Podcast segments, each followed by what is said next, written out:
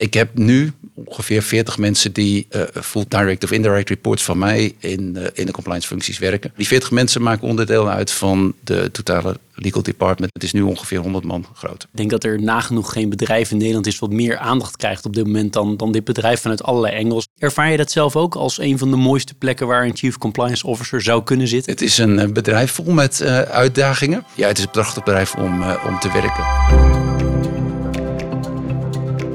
Welkom bij Compliance Adviseert.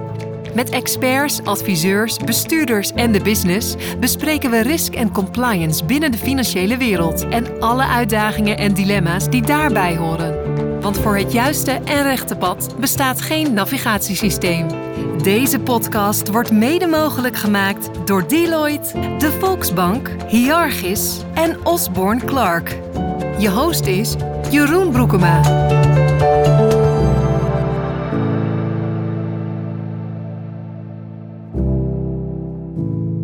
Welkom luisteraars bij een nieuwe aflevering van Compliance Adviseert. Hartstikke leuk dat je luistert en we hebben vandaag weer een hele interessante gast met een heel interessant onderwerp. Wij spreken namelijk André Hermsen, de Chief Compliance Officer van ASML. Welkom André.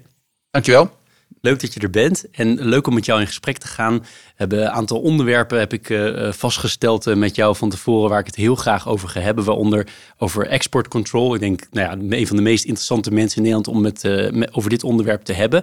Maar voordat we daar naartoe gaan, vind ik het leuk om eerst iets meer over jou te weten te komen. Dus misschien zou je allereerst jezelf wat nader willen introduceren. Uiteraard, uiteraard. Um, nou, André Hermsen, dat hebben we al gezegd. Um, 59 jaar oud. Ik heb een, uh, uh, een carrière in, um, in finance, beetje general management en de afgelopen tijd in compliance uh, gehad. in tegenstelling tot veel andere chief compliance officer heb ik geen juridische achtergrond, maar een finance achtergrond. Ik heb bedrijfseconomie gestudeerd aan de VU. Ik heb daar ook de postdoctorale controlesopleiding gedaan. Ik heb heel lang gewerkt bij wat toen nog Hoogovens heette, Koninklijke Hoogovens. Um, net voor de overname uh, door Tata daar weggegaan. Uh, lang bij een Stork-dochter gewerkt, Fokker Services. Totdat ik um, drie jaar geleden de overstap heb gemaakt naar ASML. Getrouwd, uh, met een, wel met een jurist. Um, drie kinderen die op het punt staan om uit te zwerven over de, de wijde wereld. Mooi. En dat geeft al heel veel leuke zijpaadjes die we kunnen bewandelen. Laten we er een paar uh, kiezen. Allereerst van finance naar compliance. Hoe kwam dat zo tot stand? Is dat gegroeid of was dat een beslissing? Uh, dat valt in de categorie um, uh, gegroeid en viel lastig te vermijden. Um, de, de, stap heb ik gemaakt toen ik bij, in de periode dat ik bij Stork werkte, Focus Services. Daar um, ben ik in 2008 gestart. En niet al te lang nadat uh, ik daar gestart ben, um, kwamen we daar tot de conclusie dat er een aantal activiteiten plaatsvonden waarvan de, uh, erg af de vraag moest stellen of dat wel kon binnen met name de Amerikaanse uh, sanctiewetgeving. Um, Fokker Service is, zoals de naam al zegt, Fokker gerelateerd levert um, producten, uh, maar ook repair en engineering activiteiten op uh, toen nog vooral de Fokkervliegtuigen, maar ook op andere uh, vliegtuigen. En had de passie om die over de hele wereld te supporten. En de hele wereld betekende inclusief de vliegtuigen die in landen vlogen als Sudan, Myanmar, maar meest pijnlijke Iran. En dat viel um, onder de Nederlandse wetgeving als een uh, activiteit. Maar aangezien er ook Amerikaanse onderdelen zitten, um, zit, dat een, uh, zit daar een Amerikaanse sanctie-engel aan.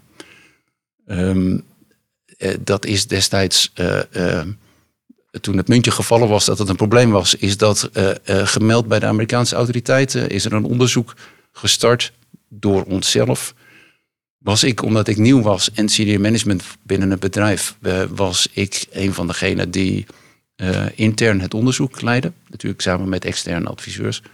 En van het onderzoek leidde in mijn rol als CFO van die activiteit. Uh, werd ik zo gezogen in de case, in het onderzoek, dat ehm, ergens dat de combinatie van de twee rollen ingewikkeld werd. En toen mijn voorgangster, Chief Compliance Officer van Fokker Groep en Stork wegging, toen werd mij de vraag gesteld of ik gezien mijn inmiddels opgedane ervaring niet die rol zouden willen gaan vervullen op, op, op groepsniveau. En, en toen ben ik bij, bij Fokker gestapt in de rol als Chief Compliance Officer daar. Want je zei heel nadrukkelijk, ik ben geen jurist. Heb jij aan de ene kant er veel aan dat je die finance achtergrond hebt? En heb je aan de andere kant een nadeel dat je die juridische kennis, nu heb je wel opgedaan tijdens je loopbaan natuurlijk, maar niet vanuit de educatie hebt meegekregen? Uh, dat je heel veel, ik heb heel veel voordeel gehad van het feit dat ik een financiële achtergrond heb. Omdat um, je daarmee ook leert te denken in, uh, in business processes. Je, uh, je begrijpt de connectie van de, van, van de processen binnen het bedrijf. En als je wil werken aan een, een werkend compliance programma, dan moet je begrijpen waar de, uh, de maatregelen die je moet treffen, hoe die ingrijpen op de businessprocessen om ze effectief te laten zijn. Dus uh, ik denk dat ik daar in de implementatie van het verbeterprogramma heel veel gehad heb aan het feit dat ik um, als CFO daar al wel een jaar werkte en dus begreep hoe het bedrijf functioneerde. Dat um, zeker in die fase, uh, het, het, hebben van de, kennis, de juridische kennis, die uh, op dat vlak zo specifiek is, uh, dat um, ja, die, kan je ook, die kan je ook eigen maken door in de casus je te verdiepen, je te laten adviseren door ehm, externe juristen in dit geval. dus ik heb die kennis grotendeels opgedaan um, on the job tijdens het onderzoek.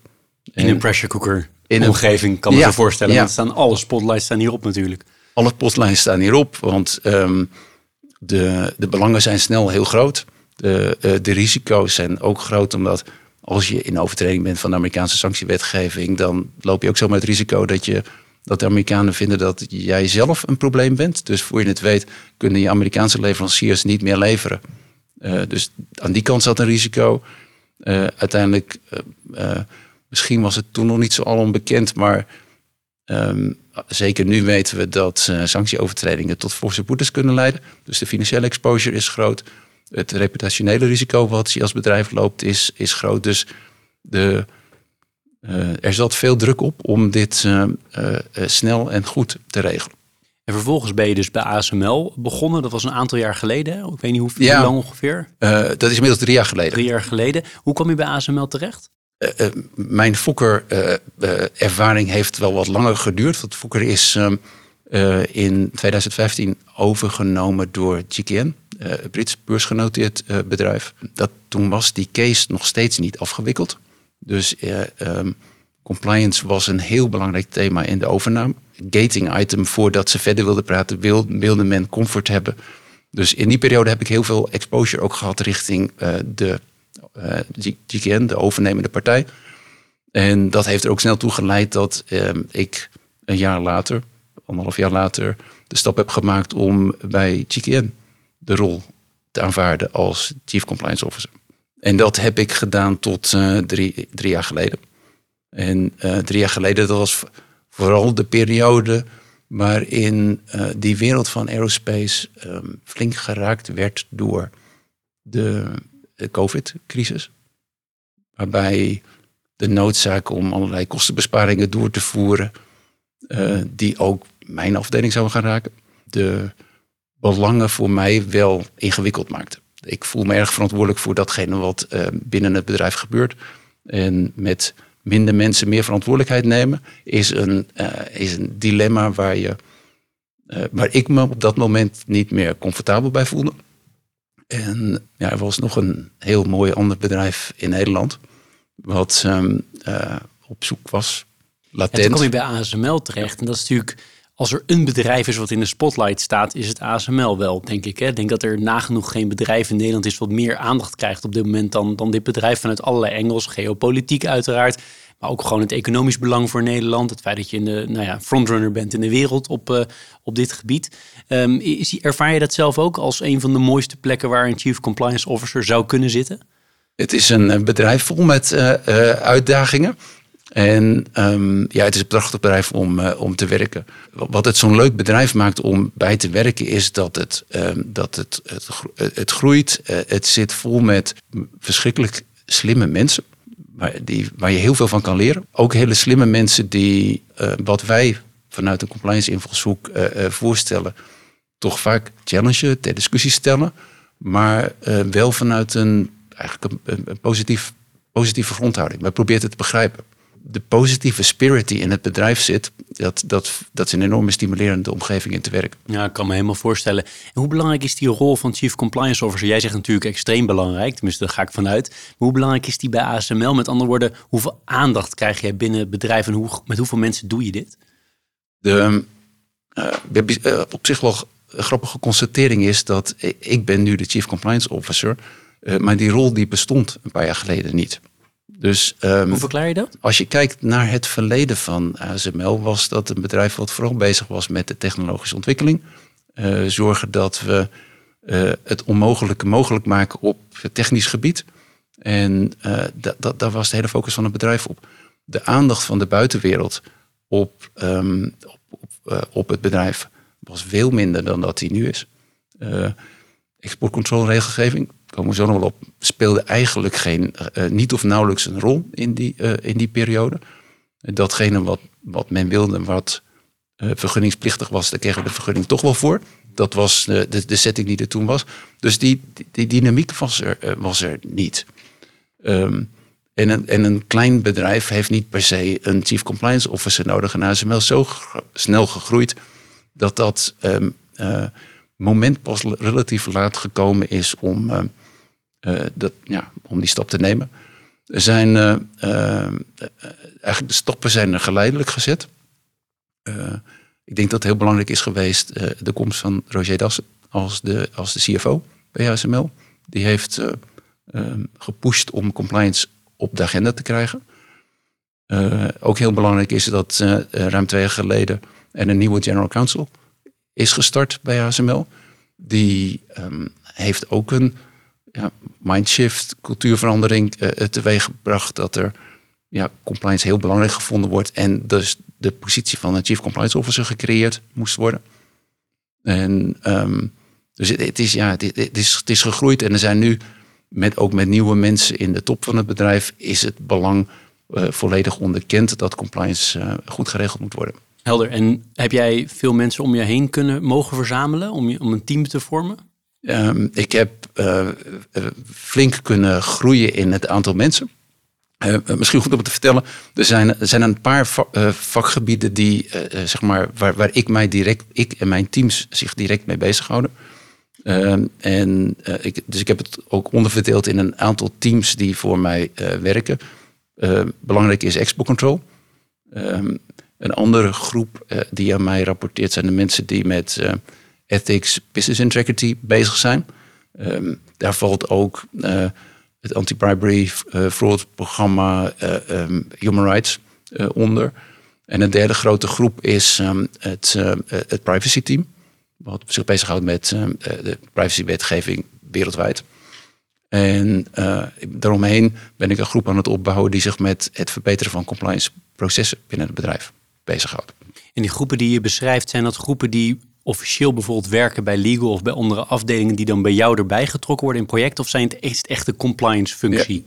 Um, ik heb nu ongeveer 40 mensen die uh, fulltime als uh, direct of indirect reports van mij in, uh, in de compliance functies werken. En ik kan ook nog, en doe dat veelvuldig, gebruik maken van resources die in de rest van het bedrijf zijn. maar die 40 mensen maken onderdeel uit van de totale legal department. En het totale legal department is nu ongeveer 100 man groot. Helder. En dan ben ik nieuwsgierig naar um, jouw rapportagelijnen. Aan wie leg jij verantwoording af? En met wie praat jij met name en welke lijnen lopen er? Eh, de, de rapportagelijn van mij is naar de, uh, de General Counsel, de Chief Legal Officer. En uh, die is een member van de Executive Committee. En de Executive Committee is, is zeg maar de laag tegen de, de, de Board of Management aan. Ik kan me voorstellen dat die board of management slash executive committee, maar ook wel de non-executives, ook wel eens graag van jou direct willen horen van hey, hoe zit dat nou precies op compliance gebied, onderwerp X of Y? Ja, dus ik heb regelmatig optredens in die Executive Committee of the Board of Management. Ehm, zeker in de afgelopen periode, als er weer nieuwe publicaties zijn over export control wet en regelgeving, dat, dat raakt ons. Dus dat wordt uitgebreid besproken. Maar ook ehm, general updates over de status van het compliance programma worden met regelmaat gevraagd door de uh, Board of Management, maar ook door de uh, Supervisory Board. Um, en daar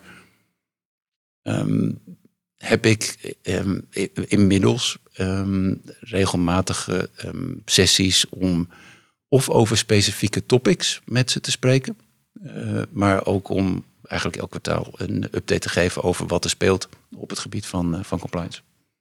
Toen ik dit gesprek aan het voorbereiden was, toen dacht ik, als ik in jouw rol zou zitten, ik zou ongelooflijk zenuwachtig worden. Want er zijn zoveel stakeholders die iets vinden van jullie, wat jullie doen. meestal in hele positieve zin, maar ook wel natuurlijk uit een beetje angstig, vooral het geopolitieke deel. Um, is jouw werk ook heel spannend daardoor, of is dat meer mijn externe beeld? Um, ja, ik zal het beeld niet verstoren. Dat, uh, het, is ook best, uh, het is ook best spannend wat er um, gebeurt. Want de geopolitieke uitdagingen, die, uh, ja, die, hebben, die hebben een impact op, op ASML. de omvang van het bedrijf, de rol in de industrie, maakt dat um, er heel veel partijen zijn die iets vinden van ASML. En ja, over het algemeen wordt er heel positief gekeken naar ASML. Maar in de huidige discussies waarbij met name de Amerikaanse overheid, heel graag wil dat de mogelijkheden, de capabilities in China beperkt blijven. Uh, en ASML daarin ziet als een cruciale speler, uh, levert discussies op die de spanning wel verhogen.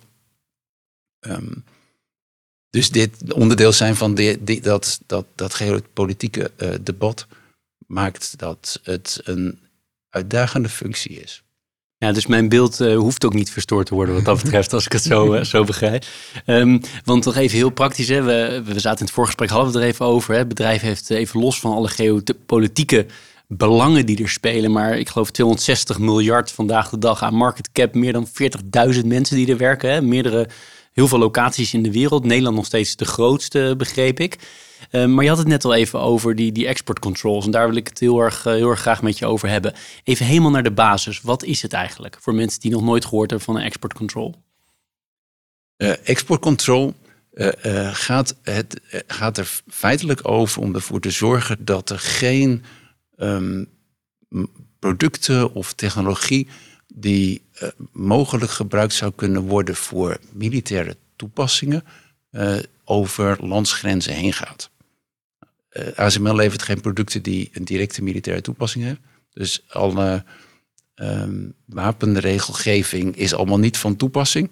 Wij, de producten die wij leveren zijn zogenaamd dual use. Dual use wil zeggen, ze zijn ontwikkeld voor een civiele toepassing. Maar in potentie zou je er ook iets mee kunnen doen voor militaire toepassingen. Uh, op grond daarvan zijn sommige van onze producten onderhevig aan uh, uh, regelgeving die vereist dat wij een uitvoervergunning hebben voordat we die producten mogen leveren. En uh, die regelgeving um, ontwikkelt zich, is gebaseerd op internationale afspraken. de Wassenaar Arrangement is een term die je misschien wel eens hebt gehoord. In Wassenaar wordt vastgelegd Um, en Wassenaar is fysiek overigens in Wenen, niet in Wassenaar. Maar in een Wassenaar arrangement wordt vastgelegd welke producten onderhevig zijn aan exportcontrol uh, regelgeving. En dat wordt dan in nationale wetgeving vertaald. En, en daarin wordt bepaald wanneer je een vergunning nodig hebt. Helder. Dit is Compliance Adviseert. Even heel praktisch, hè? ik heb geen technische achtergrond, jij ook niet, maar jij werkt er al heel lang in. In de defensiehoek wordt natuurlijk heel veel gebruik gemaakt van chips, toch? Ik zeg natuurlijk, maar dat is toch zo. Bijna in al die moderne wapens heb je chips nodig. Ik weet niet of ze allemaal zo geavanceerd hoeven te zijn als dat die van jullie zijn, maar... Het is wel goed om de positie van ASML in de supply chain te, uh, te kennen. Uh, wij maken geen chips. Uh, wij maken de machines waar, die een onderdeel zijn van het productieproces van die chips. En...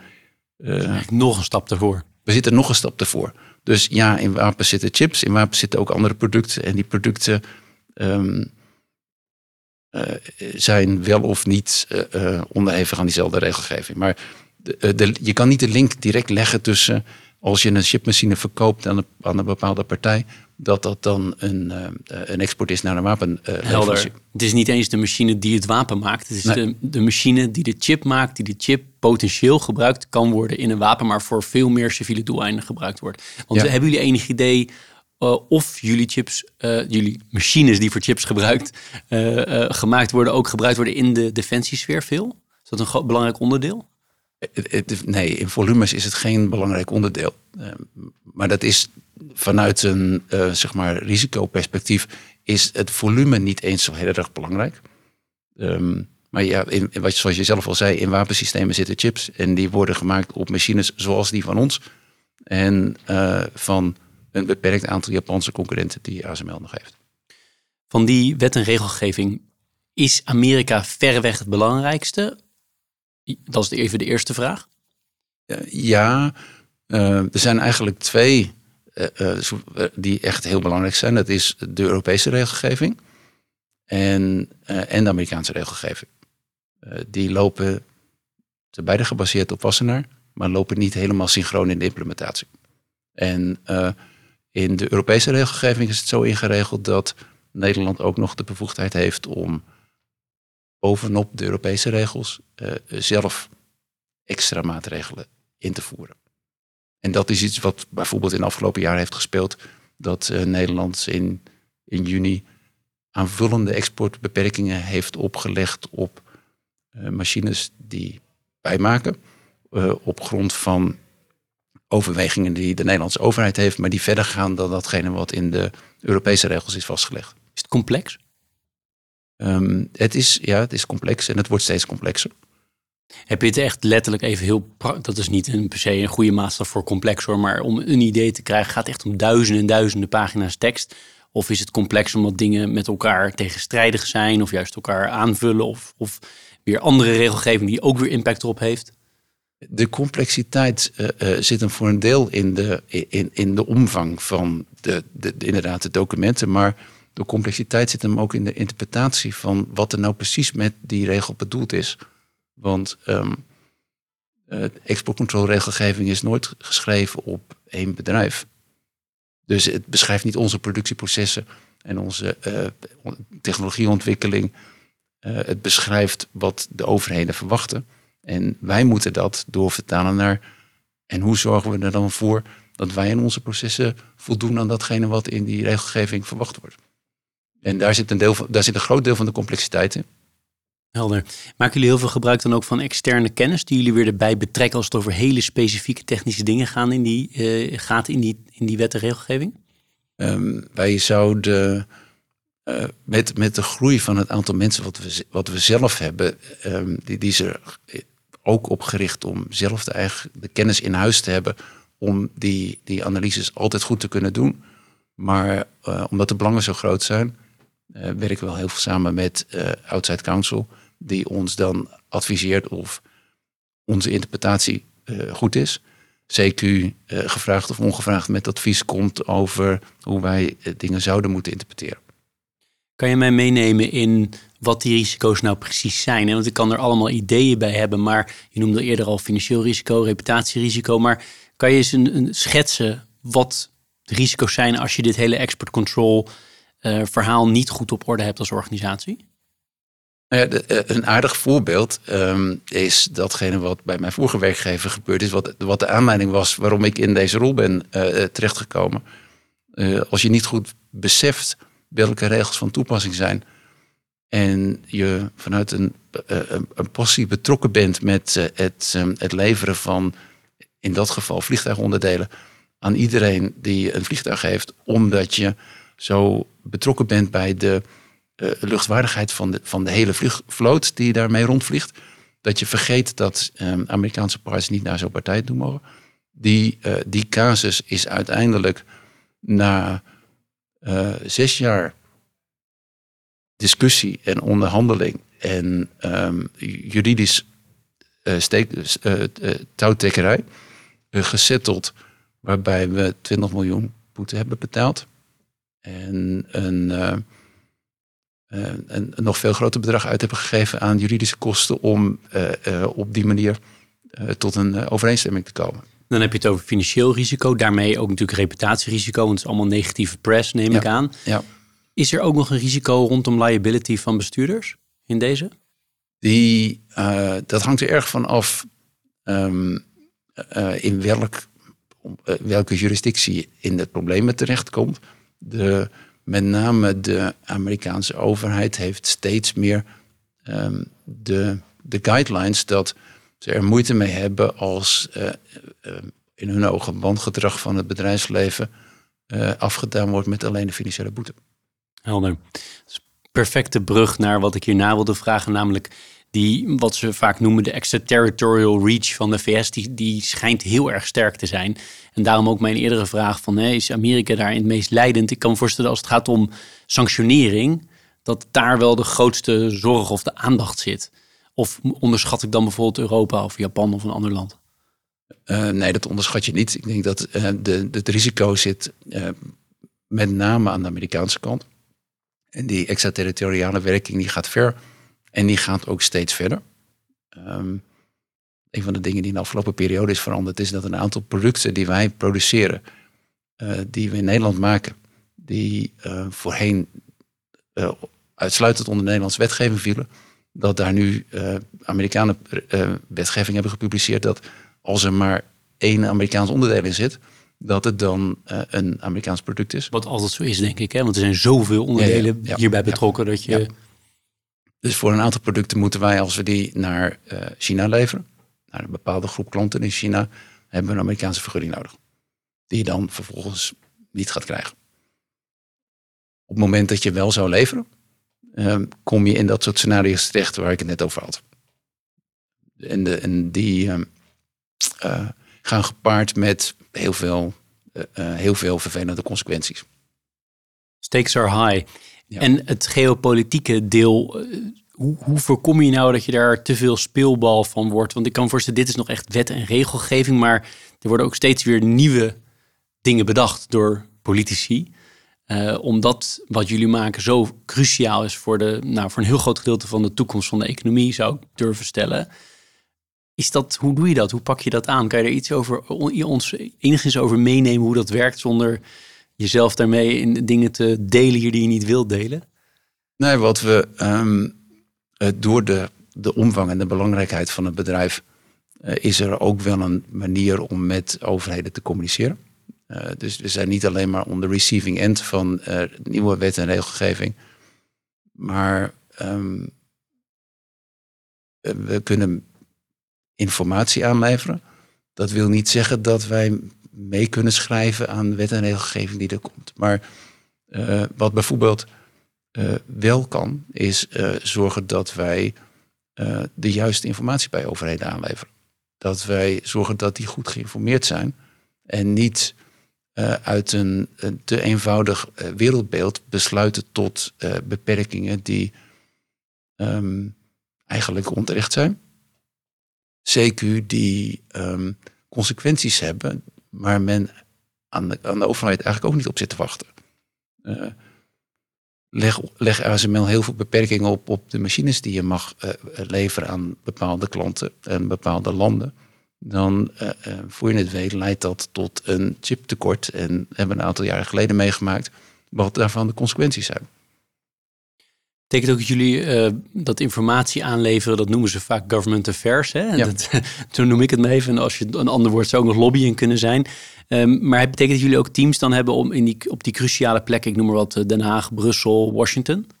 Ja, dat specifiek constant aan het schakelen zijn met, die, met, die, uh, met de ambtenaren, met de overheid, politie. Ja, ja, gelukkig niet al te veel met de politie, maar... politici. Sorry, zei ik politie? politici.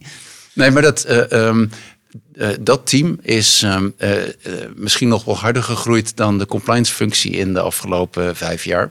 Dus we hebben een inderdaad government affairs vertegenwoordiging in Den Haag, in Brussel, in, in, in Washington. En, maar ook eigenlijk in alle landen waar we in grote mate actief zijn. Dus we hebben overal wel iemand zitten die die, die de, contacten met de overheid kan onderhouden. En als het gaat over topics die mij raken, die mijn verantwoordelijkheidsgebied raken, dan, dan trekken we daar samen in op. Veel van de luisteraars zitten ook in de financiële, zijn werkzaam in de financiële sector. Werk je ook nog samen met, met banken, omdat je bepaalde transacties gedaan moeten worden met landen die misschien voor de banken weer lastig zijn vanuit hun portwachtersrol? Uh, heel weinig. Heel weinig, omdat wij um, weinig zaken doen met landen die vanuit een uh, zeg maar sanctieperspectief uh, gevoelig liggen. er is contact geweest in de periode dat de Rusland-sancties werden aangescherpt. Maar de, de, de business die ASML in Rusland deed was misschien 0,001% van de, de, de, totale portefeuille. Het was meer, misschien gaat er ooit iets ontwikkelen in Rusland. Dus we hebben daar wat mensen rondlopen om dat uh, te exploren. Dus het afwikkelen daarvan, ja, dat zijn dan dingen die, die je inderdaad goed moet afstemmen. en we hebben wel eens contact met banken als ze denken dat een bepaalde medewerker van ons iemand is die op een lijst staat. Dat, dat zijn de type interacties die we hebben. Helder, duidelijk. Een van de andere onderwerpen waar jij je mee bezighoudt, wat je eerder ook aangaf naast de export controls, wat een heel groot gedeelte van jouw tijd volgens mij uh, op, uh, opmaakt, is privacy. waar raakt privacy jouw werk allemaal? Um, ja, wij zijn geen uh, bedrijf wat een enorme exposure heeft op, op, privacy, omdat we niet heel veel externe klantendata hebben. Maar we hebben 40.000 mensen van die 40.000 mensen hebben we heel veel privacygevoelige informatie. En we moeten goed regelen dat uh, het, het, delen van dat soort informatie, dat die voldoet aan de eisen die uh, uh, de AVG stelt, maar die ook in andere landen met vergelijkbare, maar niet identieke wetgeving van ons vragen. Ja, want steeds meer wet en regelgeving gaat over dat je ook je hele supply chain goed in beeld hebt op allerlei gebieden. Of het nou op eh, digital resilience is, of op het gebied van uh, mensenrechten, of op het gebied van een andere ESG's. Ehm, is dat voor jullie niet ook een enorme uitdaging? Een beetje suggestieve vraag, maar omdat jullie juist zo werken in zo'n heel ecosysteem met allerlei, weet hoeveel honderden of duizenden toeleveranciers jullie wel niet hebben. Uh, uh, zeker. Dus wij doen ook due diligence op, um, op de partijen waar wij zaken mee, mee doen. Zowel downstream als upstream, zeg maar.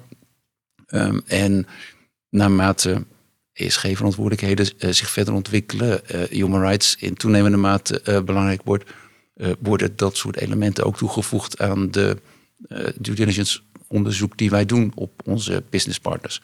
Dat is ongelooflijk ingewikkeld, toch? Want je hebt duizenden en duizenden partijen waarmee je werkt. Dat is even een aanname van mij, maar dat lijkt me zo.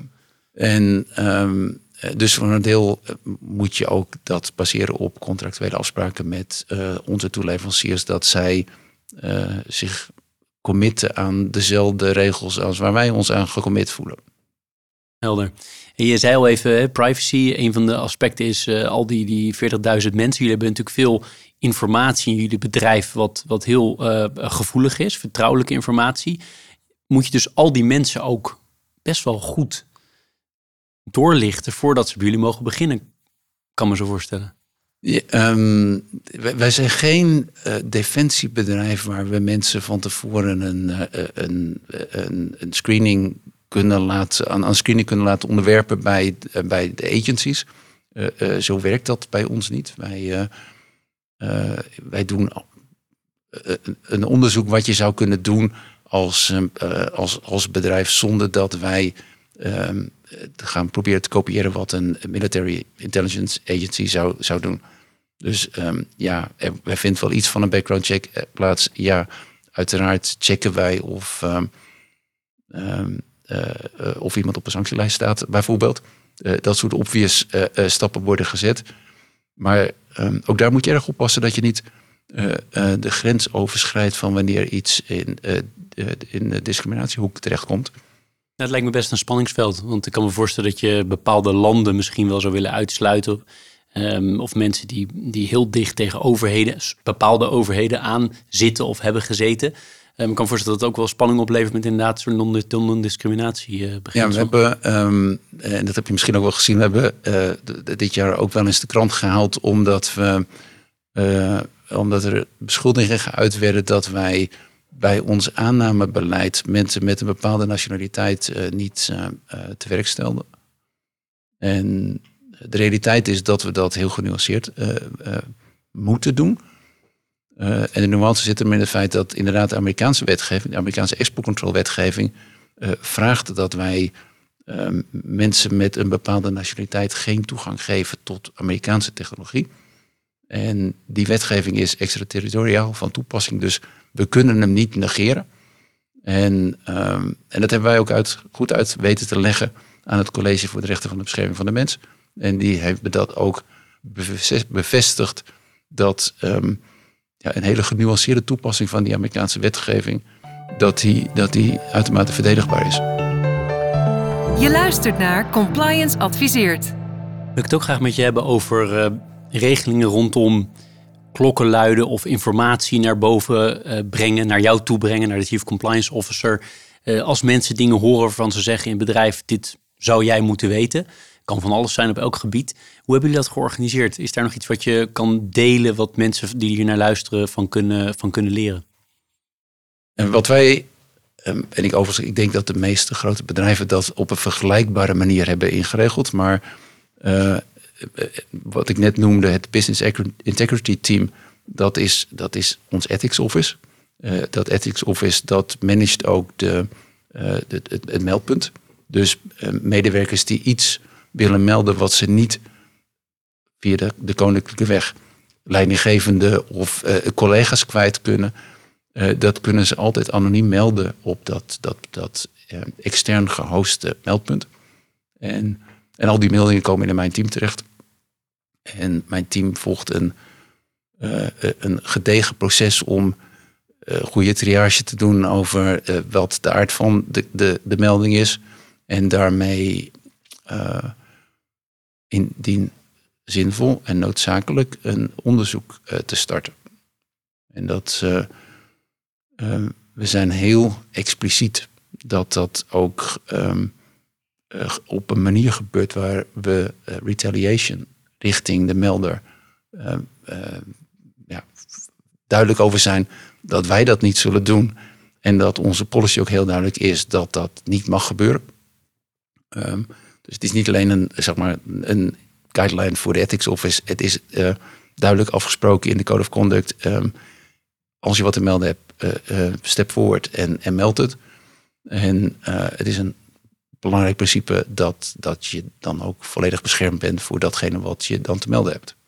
Ja, want je hebt uiteindelijk ook een cultuur daarbij nodig die daar nou, mensen vertrouwen geeft, zoals je eigenlijk ook al schetst, dat ze dat kunnen doen zonder dat ze daarvoor afgestraft worden. Nou, ik neem aan dat jullie zo'n beetje elke nationaliteit in de wereld bij jullie hebben werken. Nou, waarschijnlijk meer dan 100 landen of zo, om, om overal maar talent vandaan te halen. Uh, ik zie jou knikken, dus volgens mij is dat een, is dat een ja. Um, maar dat betekent ook dat er heel erg veel verschillende culturen naar binnen worden gebracht. Wat natuurlijk aan de ene kant iets prachtigs is. Heel erg divers daardoor, met heel verschillende achtergronden. Maar het lijkt me ook lastig om daar één cultuur van te smeden. Ook vanuit een Chief Compliance Officer oogpunt is cultuur natuurlijk cruciaal voor dit soort dingen. Ja, dat we de compliance mindset um, voorop willen zetten, dat, is, eh, dat, ja, dat, proberen we inderdaad in te voegen in uh, zeg maar de cultuur van het bedrijf. Um, de cultuur van het bedrijf is wel heel erg gericht op, um, op, op, op samenwerking, op care en collaborate zijn. En, en challenge zijn de drie thema's die het bedrijf wel verbinden. En um, daar, daar valt deze, zeker onder de care van een van de drie C's, uh, valt dit prachtig. Ik dacht het zou wel care, challenge, uh, cooperate en compliance zijn. Maar ja, de, de, vierde C die mag er nog niet bij, uh, blijkbaar. Nee, maar dat, dat, dat, zeker omdat je ook nog een keer op zoveel locaties werkt. ja, wat doe je allemaal om de, de compliance mindset uh, onder de aandacht te brengen van al deze mensen op zoveel verschillende locaties met zoveel verschillende culturen en achtergronden? Wat, wat kan je allemaal doen? Uh, het is natuurlijk heel belangrijk dat we, dat we mensen um, op die locaties hebben. Dus daar in, in de groei van het team en de aanpalende functies hebben erg ingezet op zorgen dat we ook presence hebben op alle locaties. Um, en daar, ja, er is, is heel veel training. Er is heel veel een training inclusief um, training waarbij je mensen face-to-face ziet. Dus natuurlijk doen we, hebben we de ruimte en ook door de omvang van het bedrijf kunnen we het ons veroorloven om flink te investeren in goede computer-based training, e-learning. maar dat is nooit volledig effectief. Um, je moet het completeren met face-to-face training. Maar het helpt ook enorm als het topic van compliance regelmatig benoemd wordt in, door de CEO. Uh, ehm, dat, het een, dat, dat ook van bovenaf uh, dat ondersteund wordt. Um, de toon at de top. De toon at de top is, um, uh, is belangrijk. En ASML heeft de afgelopen jaren eh, veel energie gestoken in, in zorgen dat, dat die boodschap uitgedragen wordt. Ik ben nog benieuwd uh, om met je te spreken over de rol van de Chief Compliance Officer in de organisatie. Want waar zit die in de optimale situatie wat jou betreft, waar zit die rol eigenlijk? Even los van ASML. Maar sommige mensen zeggen, nou hij moet eigenlijk in de board zitten. Anderen zeggen, hij moet eigenlijk onafhankelijk aangesteld worden door de non-executives. Van, wat denk jij dat die meest effectief tot zijn, tot zijn recht komt zonder je te solliciteren naar een rol in de board van ASML. Dat, dat bedoel ik niet. Het gaat me echt om waar komt die rol best uh, tot, uh, tot zijn recht? Ik denk dat het heel belangrijk is dat er, uh, dat er directe toegang is tot de board en uh, de, de non-executives of de, de supervisory board in onze uh, structuur. Um, en dat, die, dat er twee kanten op gaat. Ik moet, ik moet de vrijheid kunnen hebben om daar met hun te kunnen spreken. Uh, maar andersom, zij moeten ook het uitstralen dat zij het willen weten wat er speelt op het gebied van compliance.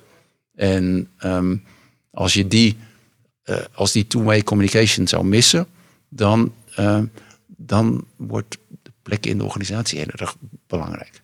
Wat um, ik denk enorm geholpen heeft, in, in ons geval, dat er een chief legal officer, general counsel benoemd is die dit heel erg belangrijk vindt. die heeft een plek in de executive committee en als uh, company secretary ook in de board. Dus die zit overal bij. En, en, um, en, en, daarmee heb ik via haar eigenlijk permanente toegang. En um, missen wij gezamenlijk niks. Uh, je kan je ook modellen voorstellen. En dat was, dat was in mijn oude rol was dat het geval. rapporteerde ik aan de CEO. En zat daar geen chief legal officer tussen. Maar eigenlijk zeg jij mijn woorden, maar access naar het, de eindverantwoordelijke is het allerbelangrijkste. Dat je directe toegang hebt en dat je daar ook gehoord wordt en serieus genomen wordt. Ja. Ja. Daar gaat het om. Even los van waar die dan formeel hangt, dat is dan minder relevant. Ja. Oké. Ik vond het heel interessant. We hadden een kort voorgesprek een, een tijdje geleden. En toen zei iets in de trant van... het is bij een, een organisatie waar ik werk, zoals ASML... is het minder them versus us. Zoals je dat meer zou ervaren in de financiële sector. Uh, komt, ik weet niet of je dat nog bekend voorkomt dat we het daarover hadden. Maar ik ben wel benieuwd uh, als het klopt, uh, deze, deze gedachte, waar het dan precies in zit. Want dat is wel interessant om, om eens te weten. Um, ja, dem versus us. Het is niet. Um, um, wij zijn niet de Business Prevention Department.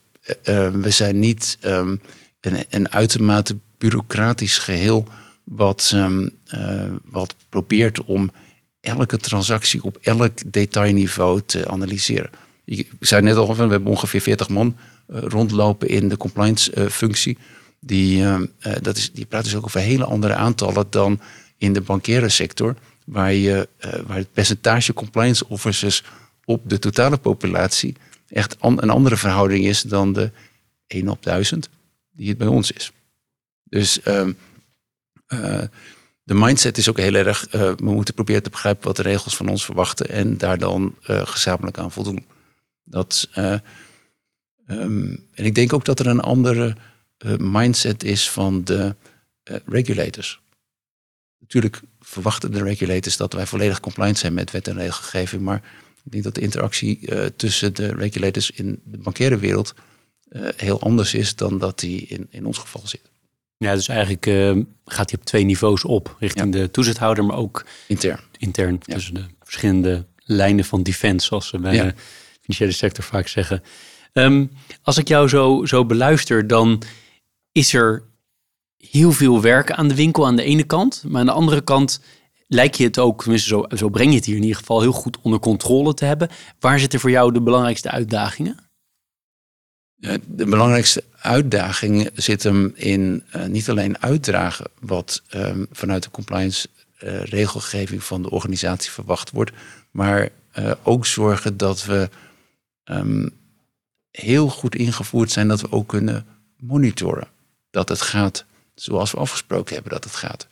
En dat bijvoorbeeld op exportcontrolegebied kan je dat heel goed doen door heel veel um, zaken te automatiseren in je SAP, ERP-implementatie of in de, de technologiesystemen. Maar even goed, het is, um, uh, het is, het is best lastig om dat waterdicht te krijgen. Maar het is wel heel belangrijk om dat waterdicht te krijgen. Dus dat, um, daar zit een flinke uitdaging in om al die systemen steeds eh, up-to-date te houden met datgene wat er verwacht wordt vanuit uh, wet en regelgeving. Dus dan bedoel je heel concreet, er komt weer een nieuw stuk wet of regelgeving aan, dat dat direct weer toegepast wordt en ook daadwerkelijk gecheckt wordt of het overal geïmplementeerd is. Ja, moet ik het zo zien? Ja, zeker. zeker. Um, en eh, een ander deel van de, van de uitdaging uh, die we hebben als bedrijf is dat we werken wel met uh, inmiddels 42.000 mensen. En die um, hebben allemaal hele goede intenties bijna allemaal hele goede intenties. Maar er zit natuurlijk altijd uh, het risico in met een dergelijke omvang van mensen dat daar een keer een rotte appel doorheen gaat. Uh, je hebt het, het risico van onbedoelde fouten van, van mensen. En, en, daar zit het risico met, eigenlijk met name op dat exportcontrolevlak. de andere werkgebieden hebben ook risico's, maar die zijn uh, die zijn net iets makkelijker te, te managen. De exposure is net iets minder groot dan op exportcontrolegebied. Dus dat zijn de twee dingen waar jij van wakker zou kunnen liggen. Zijn er nog andere dingen waarvan je zegt, daar zou ik wakker van kunnen liggen? Ja, je weet niet wat je, uh, wat je niet weet. Dat, um, dat is, het, dat is het, hetgene waar we permanent over aan het nadenken zijn. Van wat, uh, ja, wat, zouden we, wat zouden we wat, wat gebeurt er wat wij niet zouden ja, Doe je dat heel actief, dat jullie echt een brainstorm sessies houden over van wat zouden, neem je daar de tijd voor? Want je bent natuurlijk super druk om echt na te denken van wat zou er nou kunnen gebeuren wat we echt totaal niet verwachten op dit moment? Nou, het doen van uh, uh, goede risk assessment is wel een, uh, een, cruciaal onderdeel van een goed werkend compliance programma. Dus dat, dat, um, ja, dat, dat, dat gebeurt. bijvoorbeeld naar aanleiding van incidenten die je bij andere bedrijven ziet gebeuren. Over het ja, algemeen. brand bij de buren is altijd het meest interessant om te, te bekijken. Ja, ja maar uh, ook al in de wetenschap dat brand bij de buren, als die geblust wordt en een rapport van de brandweer komt, lees een settlement gepubliceerd wordt over een, een, een, een anti-bribery case of een export control case, dan is dat vaak um, ook een manier van regulators om te communiceren wat zij belangrijk vinden. Dus um, dat is wel belangrijk om die goed te lezen. Ja, ja. Nee, dat kan me, kan me voorstellen. Voor de rest slaap je volgens mij vrij goed. Ja, ja, ja, ja, ja, ik heb daar nog nooit uh, echt heel veel last van gehad dat uh, uh, werk mij uit mijn slaap houdt. Ik moet zeggen, um, ik, het geldt voor mijn team, ik, maar het geldt ook voor compliance teams die ik bij andere bedrijven zie werken. Um, over het algemeen weinig resources, veel verwachtingen, hoge druk. Dus ik zie mensen wel eens worstelen met de work-life balance. Ja, en dat is bij jullie niet anders waarschijnlijk. Nee, dat is bij ons niet anders. Je kunt, het doet mij altijd denken aan meer, uh, meer bijvoorbeeld de strafrechtketen, waar er ook altijd meer werk is. Je kan, dat geldt ook voor veel banen, maar zeker in deze hoek, je kunt altijd nog meer doen. Ja. Het houdt eigenlijk, het is moeilijk om grenzen te bepalen. Je kunt altijd nog meer controleren, nog meer steekproeven nemen nog meer educatieprogramma's opzetten. Nou, you, name it. Het houdt natuurlijk nooit op. Het is een niet afgebakende rol die je hebt. Hè?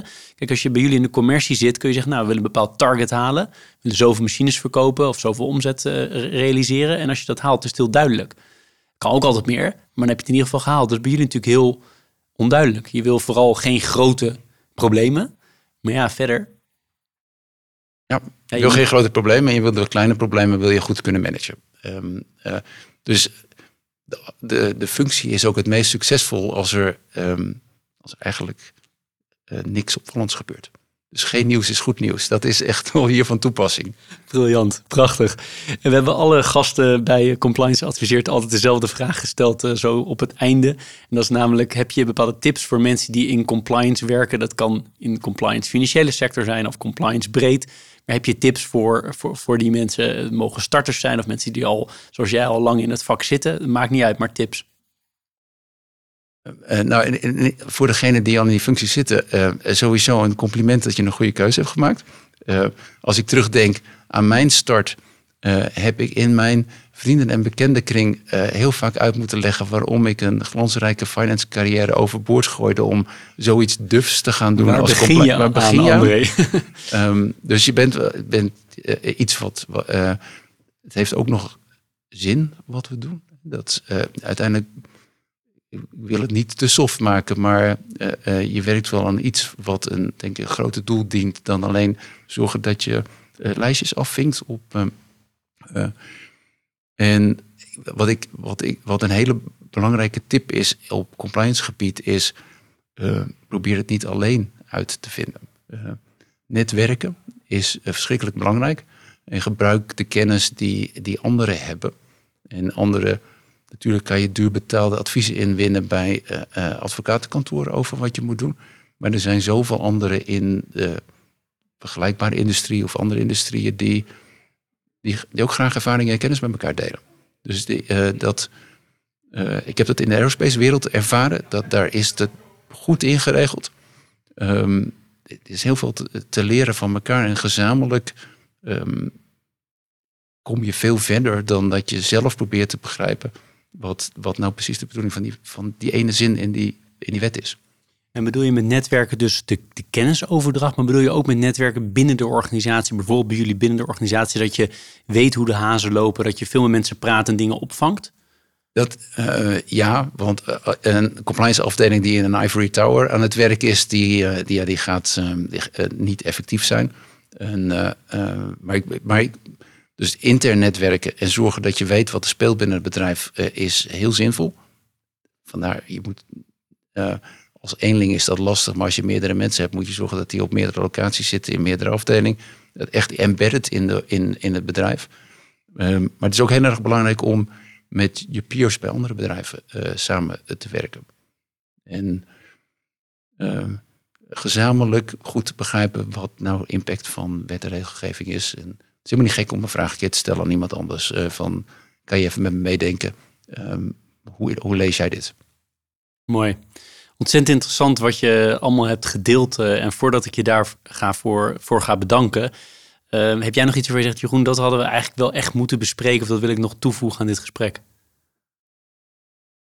Um, ik dacht dat je me zou gaan vragen uh, over allerlei uh, spannende cases waar ik niks over zou kunnen zeggen. Dus ik, uh, ik had er zo vermoeden dat er bepaalde dingen waren die ik maar beter niet over kon beginnen. Maar heb je er ja. een die wel deelbaar is?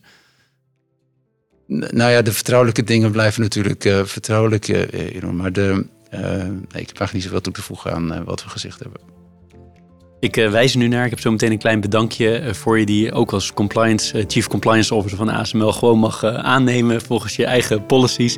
in ieder geval heel erg veel dank voor alle tijd die je in compliance adviseert hebt gestoken. En ik ben erg benieuwd om, om jou en het bedrijf te gaan volgen de komende, komende jaren. Dankjewel. Dankjewel. Je luisterde naar Compliance Adviseert. Deze podcast werd mede mogelijk gemaakt door Deloitte de Volksbank, Hiargis en Osborne Clark.